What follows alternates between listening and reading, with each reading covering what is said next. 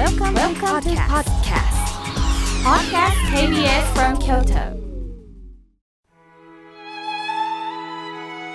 改めまして僧侶の河村明慶です今日の法話のテーマは今を生きるですさて今日は介護保険法が交付された日だそうです介護保険法とは介護や支援の必要な人に介護にかかる費用の一部を給付する制度のことです。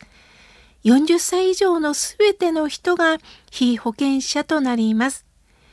要介護、要支援認定に応じ定められた負担割合で介護、支援サービスを利用できるようになったんですね。これは大変ありがたい制度です。介護保険法で定められている介護サービスとはどんなものかというと、一つに地域で生活しながら介護を受けられるそうです。これは2005年に設けられたサービスだそうで、介護が必要になった時、住み慣れた身近な地域で生活しながら支援を受けられるということ。そして二つ目は、施設に入所して介護を受ける方法です。介護保険施設には特別養護老人ホーム、介護老人保健施設、介護療養型医療施設、介護医療院などがあるそうです。そして今度は自宅に住みながら介護を受ける方法があります。介護や支援を必要とする高齢者が自宅に住みながら介護サービスを利用するというケース。あこれを、まあ、委託サービスというそうです。では、どこで手続きをしたらいいかと言いますと、まずはお住まいの市区町村の窓口で要介護認定の申請をいたしましょう。申請後は市区町村の職員さんが訪問されて、まず、どんな状態ですかということでね、聞き取り調査をされるそうです。さて、今、介護や支援を必要としている人はどのくらいいるんでしょうか？ちょっとインターネットで検索をしてみると、2019年の、えー、まだ情報しかなかったんですけれども、この時点では、えー、669万人の方が、えー、要介護認定されてるそうなんですね。すると、毎年増加しているそうです。特に75歳以上の人が全体の約87%を占めています。ということは、高齢になればなるほど心身の障害など起こりやすくなるんですよね。日常生活を営むことに、まあ、支障がある人に対して、まあ、日常生活の、まあ、動作、家事、健康管理、そして社会活動の援助などを行ってくれるわけです。皆さんもご存知のように、高齢になってくると、まあ、体の老化に伴ってね、様々な機能は低下してきます。今まで当たり前にできてたことができにくくなるんですよね。機能の低下、視力や聴力が低下する、筋肉や骨がま弱ってきますよね。すると体の臓器も低下すると回復力っていうのもなかなかそうは若い時に比べて遅くなります。そして誰もが心配する認知症の問題も出てきますよね。年齢が増すにつれ切れるとか怒りっぽくなるというのも今までできたことが、まあ、できないことで自分自身にイライラすることはあるんですよね。私も今両親を介護してそのことはもう痛感しています。これは本人でないとわからないんですよね。皆さん、改めて周りをよく見てください。動作は一人一人違うと思いませんか？敏捷に動ける人、その行動を起こすまでにものすごく時間がかかる方、同じ年であっても一人一人動き方、感じ方って違うんですよね。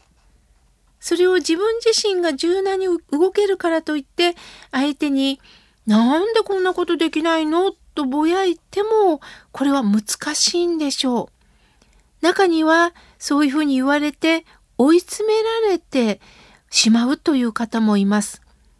またゆっくりゆっくり行動を起こしてるんだけど土壇場になったら底力を出す方もいるんですよね。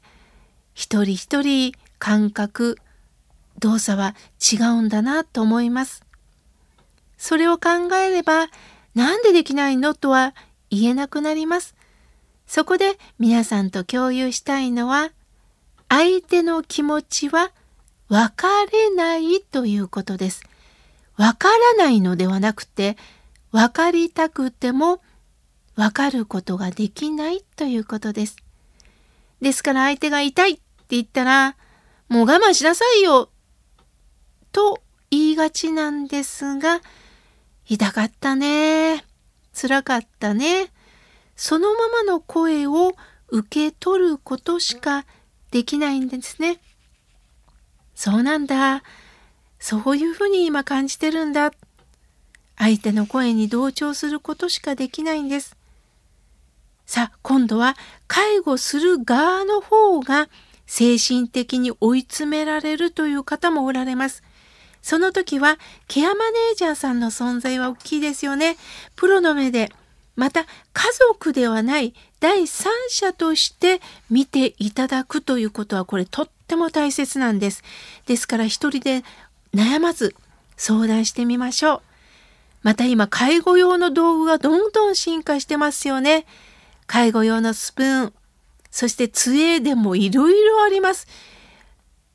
大地の方がこう安定してるね。一本だけではなくて4つで支えてる杖もありますし、車椅子、シルバーカー、歩行器、そしてリハビリ用のシューズ、床ずれ防止クッションとか介護用ベッド、まあ、身の回りの道具、あとは下着じゃなくても紙おむつ、これもいろんな種類があるんですよね。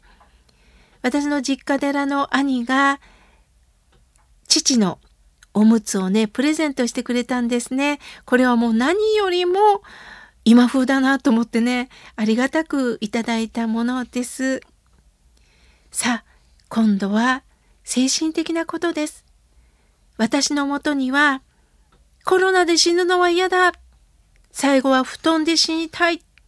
事故に遭って死ぬのは嫌だ。一人で死ぬのは嫌だ。と、いろんな方からね、不安を投げかけてくださいます。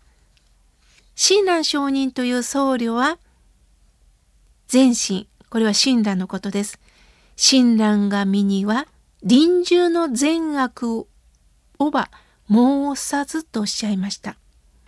最後のあり方によし悪しは問題にしませんということです。なぜならその人の人生の尊さ、その人が人生で幸せであってあった不幸であったというのは決定づけられるものではないんです。最後の死に方が寂しいからその人は無駄な人生だったとは間違っても言えません。また私たちはあんな辛い最後って寂しそうだなとも勝手に解釈できないんです。どのような最後であっても苦しんで亡くなっても長寿で亡くなっても若くで亡くなってもその人の人生の尊さ命の輝きこの世に生を受けた事実は計り知れない大切なものなんです。誰だって病気にはなりたくないですよね。でも病気も老い方も私たちの思い通りにはならないんです。思いや計らいを超えた今のこの身の事実をまず受け止め生きていきませんか？そういった事実をそのまま受け止められた方こそ私は安心した老後を過ごせると思っています。フランクルという人は苦難こそが人生を意味するものだっておっしゃいました。今抱えてる不安は必ずあなたの人生に意味を与えているんですよと私たちにフランクルさんもいつ死んでもおかしくない人生でした。だからこそ私たちに投げかけてくれたんですね。フランクルさんは人生は何を期待されているか。期待されてるんだよ。自分でこうだああだじゃなくて必ずあなたは期待されてるんだ。これは仏教で言うと阿弥陀さんは常に願いをかけてくださるということにつながるなぁと感じております。今日は今を生きるについてお話しいたしました。